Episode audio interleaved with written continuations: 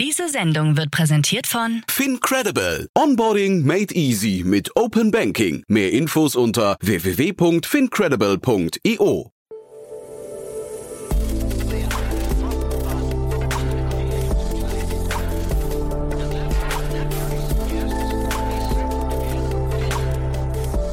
Startup Insider Daily.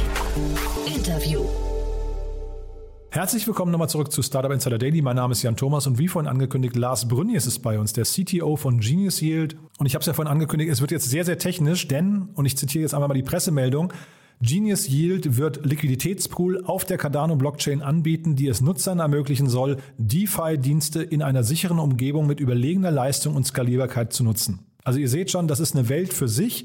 Und genauso habe ich mich dem Thema auch genähert. Also ich, ich war da wirklich sehr unwissend, bin es immer noch, äh, Fairness halber. Aber ich fand es hochgradig spannend und vor allem fand ich es toll äh, von Lars, dass er mir das alles so ja, seelenruhig und geduldig erklärt hat. Und kann mir vorstellen, das ist für euch wahrscheinlich auch sehr dankbar, denn wahrscheinlich geht es den meisten von euch so wie mir, dass ihr von der ganzen Thematik noch relativ wenig Ahnung hattet, aber zeitgleich das Gefühl habt, hm, das könnte ja eigentlich sehr, sehr wichtig werden in der Zukunft. Das Gespräch kommt auch sofort. Ich wollte noch mal kurz hinweisen auf das Gespräch vorhin, denn um 13 Uhr war ja Axel Schmiegelow bei uns, der Founder und CEO von iTravel, der nach eigener Aussage gerade das TUI der nächsten Generation baut, also ein Reiseunternehmen aufbaut, das sich vor allem um den Aspekt der Nachhaltigkeit kümmert.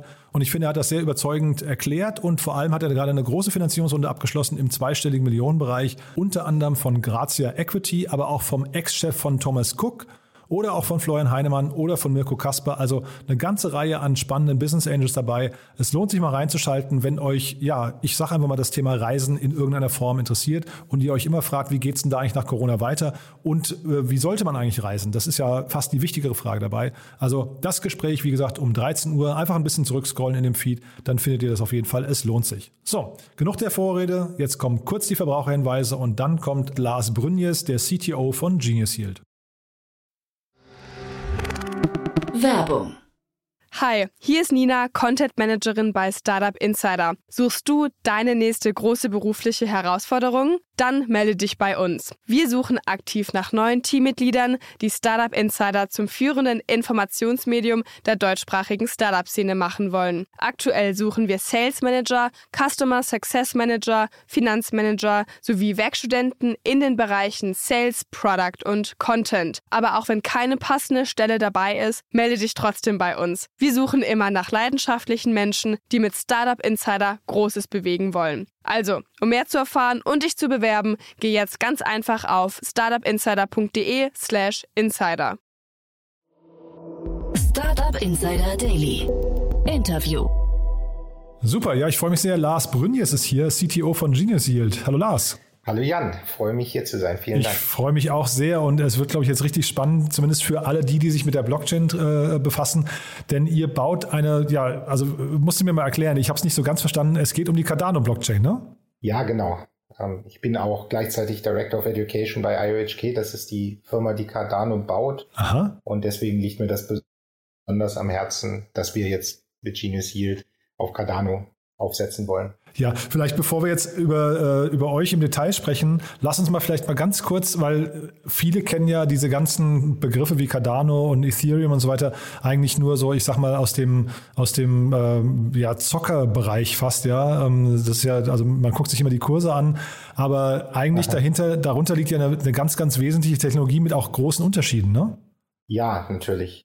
Und ähm, also das liegt mir auch besonders am Herzen bei Cardano, warum ich auch so gerne dort arbeite, dass wir halt auch irgendwie größere Ansprüche haben, als nur Spekulanten glücklich zu machen. Mhm. Also wir wollen halt im Prinzip ähm, Finanzdienstleistungen, die irgendwie drei Milliarden Menschen auf der Welt nicht haben, denen irgendwie zugänglich machen. Deswegen sind wir sehr aktiv auch in Entwicklungsländern. Also ich habe auch schon Kurse in Äthiopien unterrichtet, nächstes Jahr Ghana.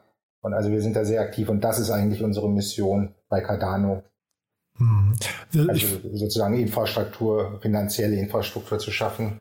Äh, hochinteressant finde ich. Kannst du vielleicht mal, wenn du da so tief drin bist, nochmal einen Schritt zurückgehen? Wie entsteht denn eigentlich so ein Netzwerk? Also wer hat denn da, ähm, man, man, hat immer wieder mal euren äh, euren Gründer in irgendwelchen Twitter- und Videobotschaften gesehen. Ähm, aber kannst du vielleicht mal kurz äh, erzählen, also weil wir reden ja jetzt über ein Unternehmen, was äh, zumindest, wenn man die Marktvalidierung äh, sich anguckt, mehrere zig Milliarden wert ist. Ne? Äh, aber das muss ja irgendwie mal angefangen haben mit so einer dezentralen Idee. Da müssen ja irgendwie ein paar Leute sich zusammengesetzt haben und sagen, das ist der, der, der ideale Weg für unser Vorhaben.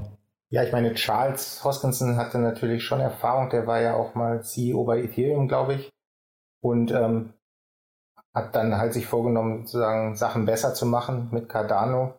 Und also bei Cardano ist irgendwie der Ansatz, der Hauptansatz gewesen, ähm, Forschung zuerst. Also wir setzen sehr stark auf Wissenschaft. Ähm, also viele Wissenschaftler arbeiten bei uns, sind dann Universitäten weltweit vertreten und wollen also sozusagen grundlegende Forschung erstmal machen, höchsten wissenschaftlichen Anforderungen genügt und dann die Ergebnisse nehmen, um, um halt ein performantes, effizientes, sicheres Produkt zu bauen. Und das ist wie, wie dann halt die Idee für Cardano entstanden ist. Mhm. Und ähm, kannst du vielleicht nochmal diese, Ab äh, diese, diese äh, Anwendungsfälle abgrenzen? Also wofür eignet sich Cardano und wofür eignet sich es nicht? Also es ist halt eine, wie soll man sagen auf Englisch, General Purpose, also, also eine, keine spezielle Blockchain für irgendwelche speziellen Fälle. Es ist sagen für alles geeignet, wofür Blockchain geeignet ist. Mhm. Es ist aber, wir nennen uns eine Blockchain der dritten Generation. Ähm, es ist halt irgendwie intelligenter als, als zum Beispiel Bitcoin. Also Bitcoin ist im Prinzip nur dafür gut, halt äh, Geld von A nach B zu schicken, was mhm. natürlich toll ist und wichtig. Aber dann kam halt Ethereum mit sogenannten Smart Contracts, intelligenten Verträgen, was unendlich viele neue Möglichkeiten eröffnet, wo man halt alles machen kann von Decentralized Finance über irgendwelche Spiele, CryptoKitties äh, zu was auch immer. Fantasie kaum Grenzen gesetzt und das kann Cardano natürlich auch. Ähm, aber wir versuchen natürlich es irgendwie besser zu machen, also kostengünstiger. Gerade bei Ethereum sind halt die ähm, Transaktionsgebühren sehr hoch. Und äh, das war einer der Dinge, die, die wir besser machen wollen, dass es niedriger ist. Außerdem ähm, sind halt Bitcoin und Ethereum sogenannte Proof of Work. Das heißt, es wird sehr viel Energie dafür aufgewendet, die Blockchain überhaupt sicher zu machen und am Laufen zu halten. Und wir waren die ersten bei Cardano mit sogenanntem Proof of Stake, wo es um Millionen, Faktor von einer Million oder so weniger Energie verbraucht und trotzdem dieselbe Sicherheit garantiert. Und also wenn man dir jetzt so zuhört, das, was würde das denn so langfristig bedeuten jetzt für, für die einzelnen Netzwerke? Äh, weiß man, man sagt Netzwerke, ne? Oder ist das falsch? Ich denke, ja, dass man ja. das auf Deutsch sagen würde. okay. Genau. Äh, wenn man jetzt mal so fünf Jahre in die Zukunft spult und mal so äh, Cardano, Ethereum, Bitcoin und so nebeneinander stellt, ist, das dann so, dass diese zum Beispiel jetzt der Energieverbrauch oder jetzt habt ihr gerade Smart Contracts da irgendwie vor einem, vor einem Monat, glaube ich, reingebracht, sind das so äh, sag mal, Indikatoren dafür, dass Blockchain vielleicht doch nicht so langfristig etabliert bleiben könnte, wie man das gerade vermutet?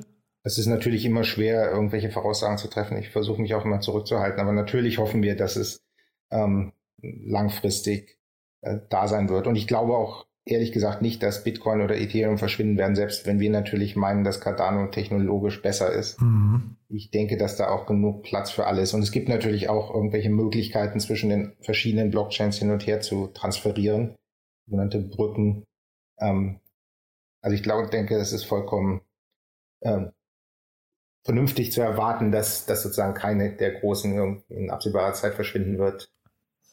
Ich habe immer so den Eindruck, dass, und wahrscheinlich ist es bei dir jetzt, also wir kennen es jetzt noch nicht so gut, aber wahrscheinlich auch so, dass äh, alle, die sich mit der Blockchain beschäftigen, irgendwie auch Überzeugungstäter sind. Ne? Und ähm, wahrscheinlich ist, ist so, ne? Also da, man hat so das Gefühl, ihr denkt relativ intensiv über die Zukunft der Technologie und auch die Zukunft der Gesellschaft nach. Und wenn ich, ähm, äh, also vielleicht mal damit die Frage, ist denn eigentlich die Zukunft der Technologie, ist das äh, kann die überhaupt noch zentralisiert sein oder ist es automatisch irgendwie eine dezentrale Gesellschaft, die wir da, auf die wir da auch eurer Meinung nach zumindest hinsteuern? Also erstmal möchte ich vorwegschicken, dass ich eher aus der wissenschaftlichen Ecke komme. Mich hat vor allen Dingen erstmal die Technik fasziniert.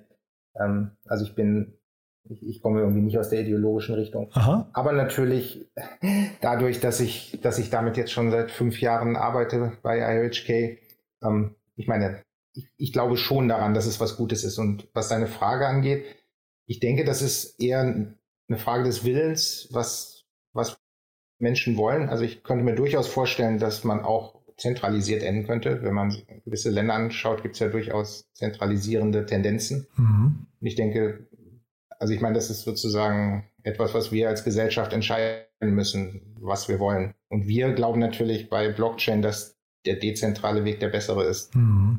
Und da, also zumindest wird ja eine mögliche Infrastruktur dafür gelegt, ne? wenn man es mal also ganz nüchtern betrachtet. Ja. Also man hätte die Wahl hinterher, ne? Genau, genau. Ja. Das ist ja einer der ähm, Selling Points, Verkaufsargumente für Blockchain, mhm. dass es halt dezentral ähm, zensursicher und so ist. Mhm. Dass im Prinzip kein Staat oder kein mächtiges Unternehmen oder keine große Bank ähm, Einfluss hat auf, was ich mit meinen Finanzen tue und wem ich Geld schicke und so weiter. Mhm.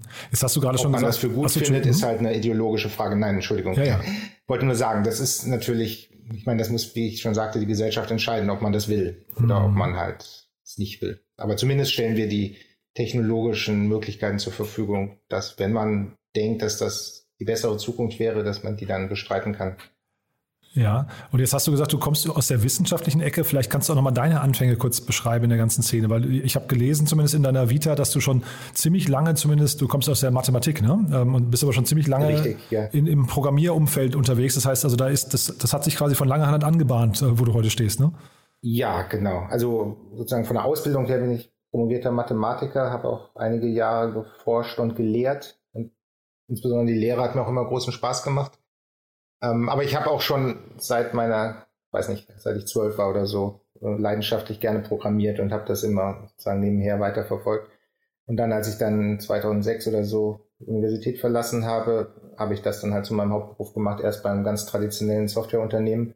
Allerdings dann trotzdem äh, mathematische Optimierungssoftware, weil ich halt aus der Richtung komme. Mhm. Und dann wurde mir das irgendwann zu langweilig und dann bin ich halt zu IHK gegangen, weil mich da vor allen Dingen die Technologie faszinierte, die, ähm, also natürlich ist sehr viel Mathematik dabei, ähm, um Blockchain überhaupt zu ermöglichen. Und auch die Programmiersprache, wir benutzen eine Programmiersprache, die Haskell genannt wird, die auch sehr mathematisch ist und sehr ungewöhnlich im Vergleich zu bekannteren Sprachen wie Java oder Python. Mhm. Und ähm, dann bin ich halt durch, ergab sich die Gelegenheit, ich sagte ja, wir sind sozial aktiv und unterrichten viel überall auf der Welt. Und weil ich das immer vermisst hatte aus meinen Uni-Zeiten, bin ich da sozusagen aufgesprungen und bin dadurch dann in diese Rolle Director of Education gerutscht, weil ich halt gerne diese Haskell-Kurse überall auf der Welt unterrichte und jetzt auch im letzten Jahr ähm, online für Tausende von sogenannten Pionieren unsere Smart Contract Language auf Cardano unterrichtet habe. Aha. Also das ist meine Geschichte sozusagen, hier angekommen bin. Ja, genau, dieses hier angekommen, ich glaube jetzt, damit schlagen wir mal die Brücke zu Genius Yield. Ähm, mhm. Da beginnt für mich jetzt das große Rätselraten, weil also tatsächlich, ich bin zu wenig drin, das hast du gerade schon gemerkt in den Themen. Äh, was genau ist das, was ihr da macht? Ihr, ihr verwaltet Liquiditätspools und optimiert die. Habe ich das richtig verstanden? Ja, genau. Also das ist ja, glaube ich, ähm, also die ersten waren ja wahrscheinlich äh, Uniswap auf Ethereum. Also diese Idee, dass man halt keine zentralen Börsen oder Exchanges braucht, sondern dass man das alles dezentral auf der Blockchain machen kann. Also ähm, zwei verschiedene Tokens, also Kryptowährungen gegeneinander zu tauschen, sogar mit automatischer Preisfindung und so weiter. Und wir möchten halt ähm, dasselbe auf Cardano erstmal machen. Also das ist ein sogenannter DEX, Decentralized Exchange. Also Aha. dass praktisch jeder so Liquidity Pools einrichten kann, wo zwei Tokens, Liquidität von zwei Tokens bereitstellt. Und dann können andere User, die das eine gegen das andere Token tauschen wollen, halt diesen Pool benutzen, um, um das zu tun. Und darauf hinaus, also darauf wollen wir dann halt diesen Yield Optimizer setzen, der praktisch dann diesen Liquidity Providern, die die Pools einrichten, ähm, einen Rat gibt, wie sie ihr, ihre Gebühren, die sie für die Tausch der User bekommen, halt optimieren können. Mhm. Also es gibt da halt verschiedene Möglichkeiten. Man kann, was weiß ich, unterschiedliche Tokens natürlich nehmen, also Pools von unterschiedlichen Tokens man kann auch seine Liquidität halt entsprechend positionieren an verschiedenen Preispunkten und so weiter. Also da gibt es viele Stellschrauben, die man drehen kann, wenn man sein passives Einkommen haben will durch das Bereitstellen von Liquidität und dieses Yield Optimization, was Genius Yield dann zusätzlich zu den Decks anbietet, ist eben genau das, dass praktisch die Leute, die Liquidität haben, dass, dass die so beraten werden, dass sie halt das sozusagen optimal ihre Liquidität für sich arbeiten lassen. Aber inwie, inwiefern ist das ein manueller Prozess? Weil ich hätte jetzt vermutet, aber das mag jetzt total naiv sein, dass sowas voll automatisiert läuft äh, und man sich eigentlich mit solchen Fragen gar nicht beschäftigen will. Aber ich höre hör jetzt gerade raus, das ist eher ein manueller Schritt, ja? Ich habe mich vielleicht missverständlich ausgedrückt. Also es soll natürlich für die Benutzer schon automatisch sein. Ich meine, die drücken sozusagen auf den Knopf und okay. wählen ihr ähm, Risk-Portfolio und so. Und ähm, dann gibt es irgendwelche Bots, die dann deren Liquidität automatisch optional, äh, optimal platzieren. Aha. Äh, und das heißt auch, jetzt gerade in den letzten Tagen ging ja, ging ja ähm, die Meldung rum, dass die Adressen im Cardano-Netzwerk, ähm, glaube ich, um 200 Prozent gestiegen sind. Das spielt euch dann total in die Karten, richtig? Ja, natürlich ist es gut, je, je populärer Cardano ist und je mehr, mehr es genutzt wird, äh, desto besser natürlich für uns genau. Weil, ähm, also wir, wir sprechen natürlich in erster Linie die Cardano-Community an. Aber nur in erster Cardano Linie oder, oder, ist, oder? ist das gut. Oder, äh, Ja, oder ich meine, ich, ich habe in erster Linie gesagt, weil wir wollen es auch insbesondere Neueinsteigern in Krypto einfach machen.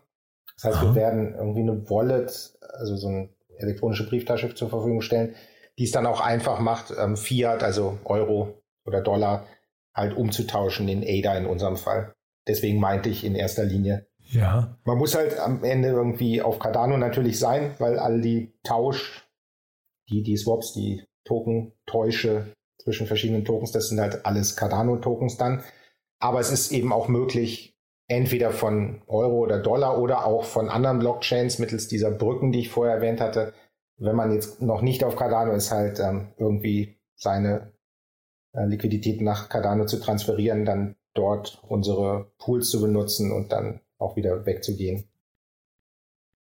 Mhm. Und jetzt habt ihr eine Finanzierungsrunde gerade abgeschlossen über 4,2 Millionen Dollar. Und also faszinierend muss ich sagen, äh, da sind, glaube ich, zwölf oder zehn oder zwölf, ich habe es jetzt nicht genau gezählt, ähm, äh, VCs dabei oder Investorengruppen. Aber ich, ich kenne keinen einzigen davon. Das ist also mir, mir glaube ich, noch nie passiert. Das ist wahrscheinlich, das sind alle spezialisierte Fonds, nehme ich an, ne? Ja, da waren viele bei, die auf Cardano auch spezialisiert waren. Ja. Das Und ist, glaube ich, zurzeit ein Geheimtipp unter VCs, dass die sich eigentlich alle einig sind, dass Cardano jetzt irgendwie stark kommen wird, weil wir, wie du schon erwähnt hast, seit einem guten Monat, ich glaube, es sind eigentlich jetzt zwei inzwischen Smart Contracts haben. Und ähm, ja, also es gibt einige Funds, die VC-Funds, die halt sich auf Cardano spezialisiert haben. Mhm. Und das bedeutet aber auch, wenn Sie bei euch investieren, Sie sehen bei euch ein starkes Wachstumspotenzial, ne? also Sie sehen einen VC-Case. Kannst du euer Geschäftsmodell erläutern? Ähm, also erstmal ist es halt auch, ohne mich jetzt selbst beweihräuchern zu wollen, dass Cardano natürlich relativ, also neue Technologie ist auch sehr anders als die bestehenden, also Ethereum zum Beispiel. Also man kann nicht einfach als Ethereum Smart Contract Developer auf Cardano entwickeln, so ohne weiteres, weil das ganze Modell und auch die Programmiersprache völlig anders sind.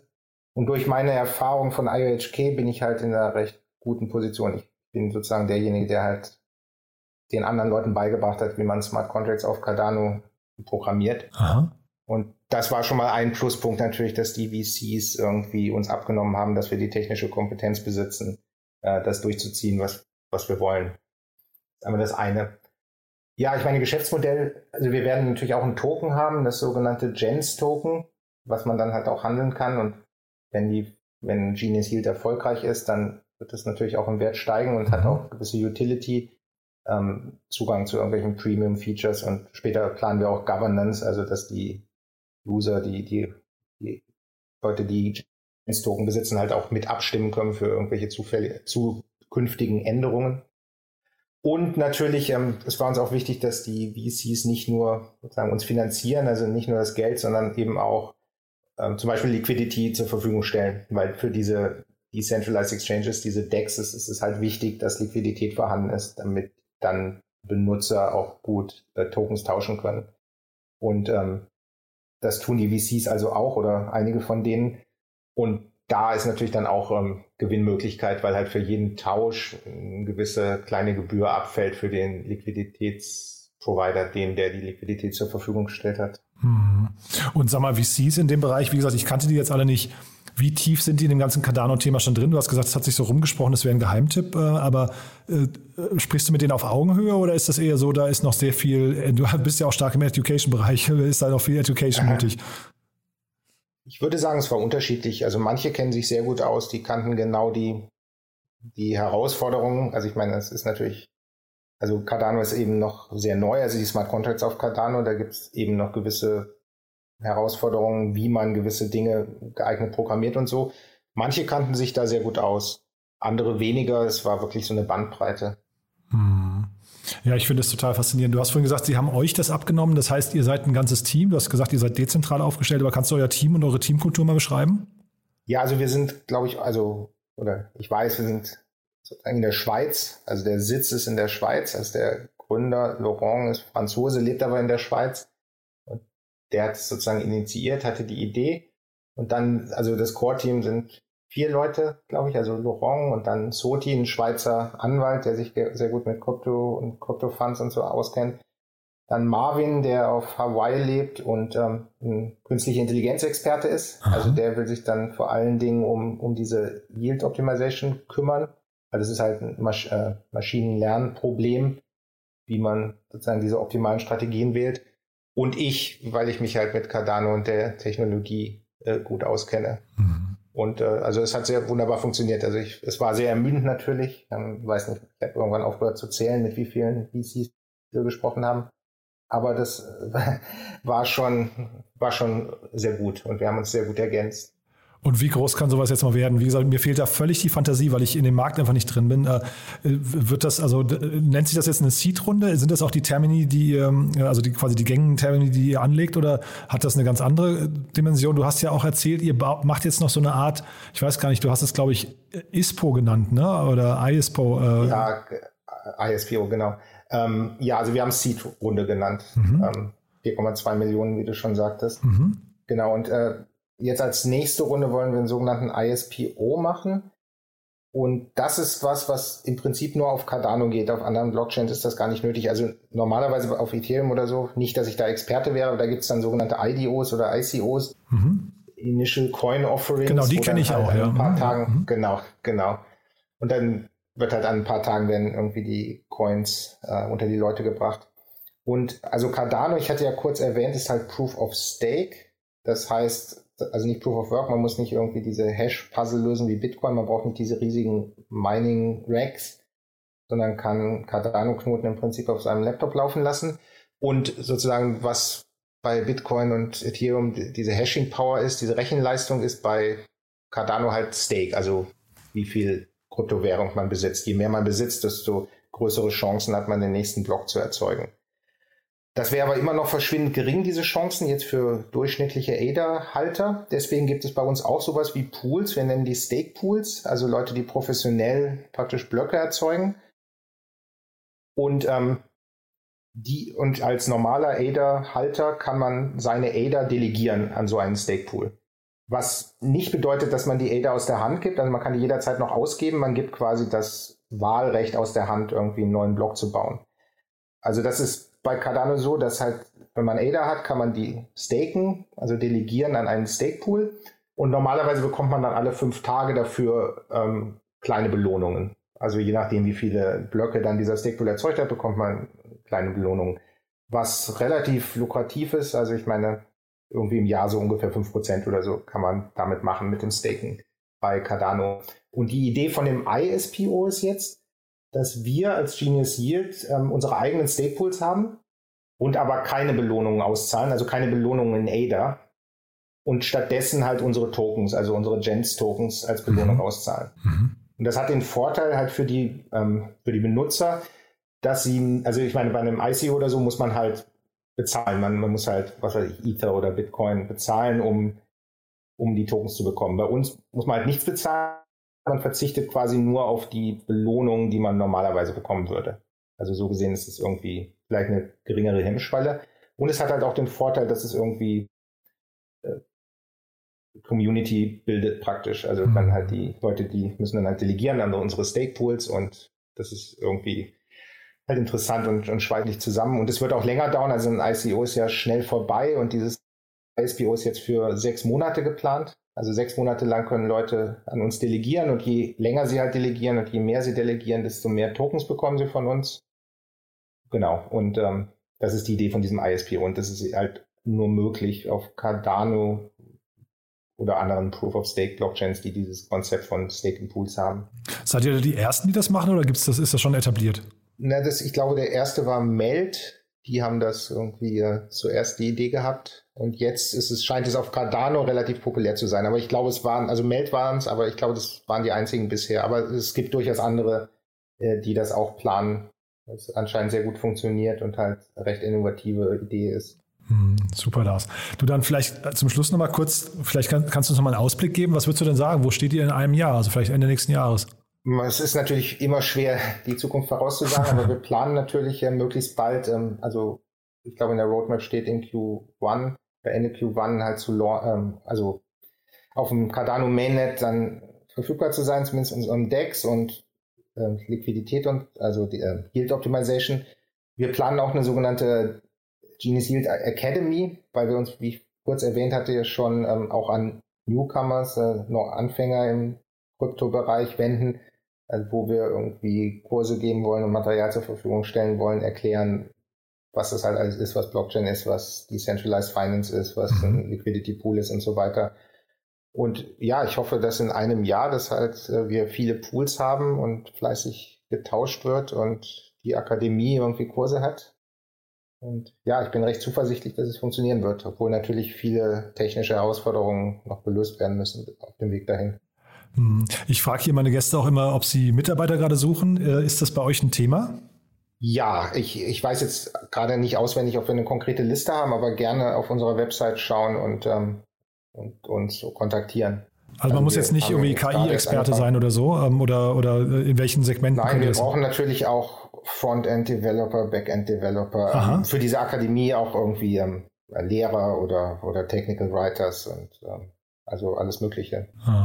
Und du dann, sag mal, eine Frage treibt mich irgendwie immer wieder mal um und zwar, vielleicht kannst du mir da, äh, vielleicht kannst du mich da beruhigen und zwar, äh, gerade neben dem ganzen Blockchain-Thema wacht ja auch das ganze Thema Quantencomputing auf. Und ist das hinterher irgendwann mal für, für dieses ganze Thema Krypto irgendwie eine Gefahr, dass irgendwie möglicherweise Computer einfach, wenn sie deutlich leistungsfähiger werden, in der Lage sind, Krypto besser zu entschlüsseln? Ist das ein Problem für diese ganze Infrastruktur?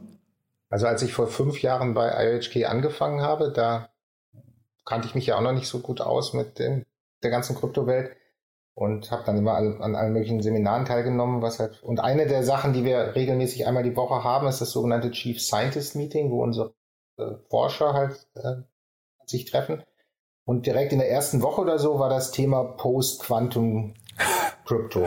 Also ich komme fünf also, Jahre zu spät mit meiner Frage. Ja. ja, also ich will damit nur sagen, dass mich das damals sehr beeindruckt hat, dass wir, obwohl es damals noch gar keine Quantencomputer gab, soweit ich weiß, äh, schon sozusagen angefangen haben, darüber nachzudenken, was man machen kann, falls es dazu kommt. Spannend. Und es ist halt so, dass Quantencomputer sind nicht einfach, also können nicht einfach alles schneller. Sie können gewisse Probleme schneller. Und ähm, es gibt irgendwelche kryptografischen Verfahren, die standard gemäß heutzutage benutzt werden, die anfällig wären, die, wo Quantencomputer sehr gut drin wären. Es gibt aber eben auch andere, wo Quantencomputer keinen Vorteil haben. Und wie gesagt, wir haben schon seit vor fünf Jahren angefangen, äh, sozusagen darüber nachzudenken, welche Verfahren wir gegebenenfalls nehmen können, was wir auswechseln können, um sozusagen, selbst wenn Quantencomputer mal kommen, äh, trotzdem noch sicher zu sein. Also es ist auf jeden Fall eine gute Frage, aber es, es gibt auch sozusagen Antworten. Es ja, das finde ich sehr beruhigend. Aus. Nee, finde ich, finde ich super, weil ich meine, das Thema Blockchain ist ja ein, wirklich ein geniales Thema. Das ist ja einer der krassesten Gamechanger, die man sich vorstellen kann. Nur es wäre halt total tragisch, wenn man irgendwie, ja, weiß nicht, wenn da quasi eine sichtbare Gefahr am Horizont schon ist, die man einfach ignoriert. Deswegen frage ich. Ne? Ja, sehr gute Frage. Startup Insider Daily. One more thing. Präsentiert von OMR Reviews Finde die richtige Software für dein Business.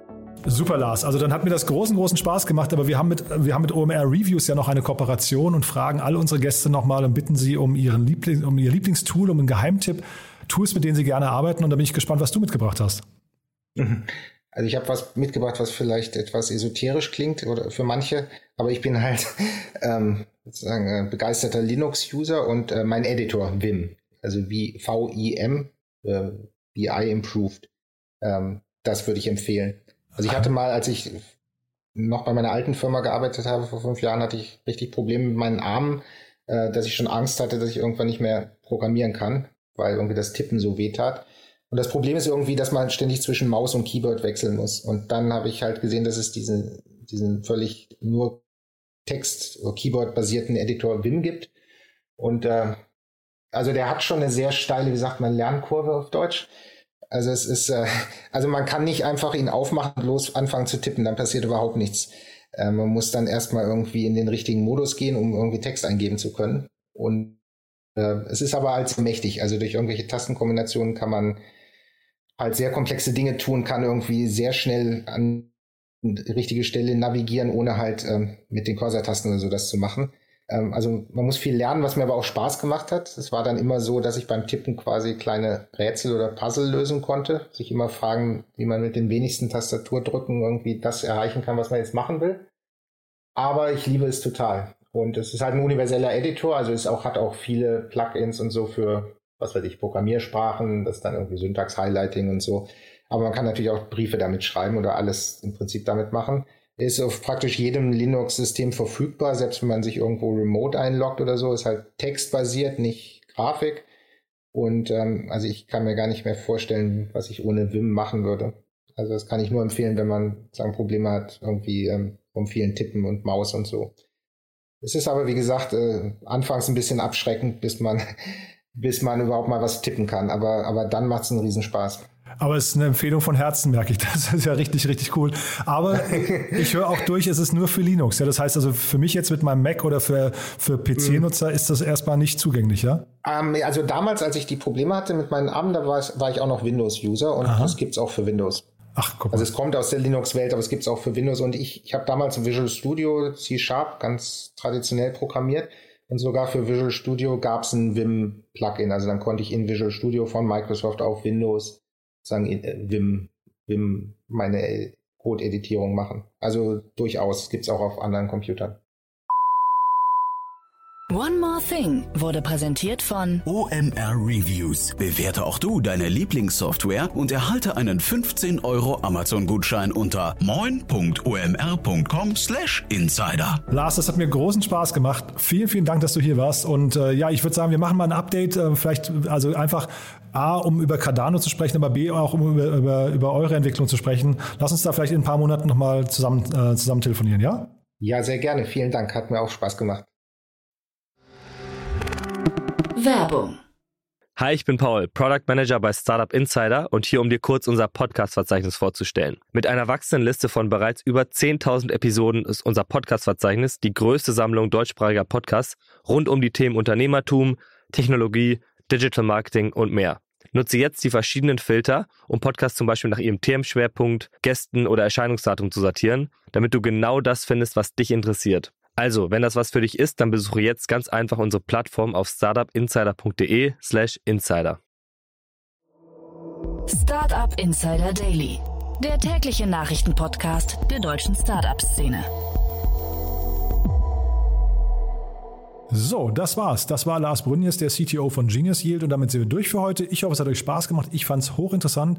Ich habe es ja vorher gesagt, ich finde es immer mega interessant, wenn ich mich hier mit Leuten unterhalten darf, von deren Thematik ich relativ wenig verstehe oder die man sich auch nicht so einfach erschließen kann oder selbst erarbeiten kann. Also umso cooler, dass Lars uns das so geduldig erklärt hat, allen miteinander. Ich hoffe, ihr habt was mitgenommen. Wenn dem so sein sollte, wie immer die Bitte, empfehlt uns gerne weiter an Freunde, Arbeitskollegen, Bekannte oder Menschen, von denen ihr einfach das Gefühl habt, sie interessieren sich für die Zukunft der Wirtschaft. Also all diese Menschen sollten diesen Podcast ja mal kennen oder gehört haben. Von daher dafür vielen Dank fürs Weiterempfehlen und ansonsten euch einen wunderschönen Tag und hoffentlich bis morgen. Ciao, ciao. Diese Sendung wurde präsentiert von Fincredible. Onboarding made easy mit Open Banking. Mehr Infos unter www.fincredible.io.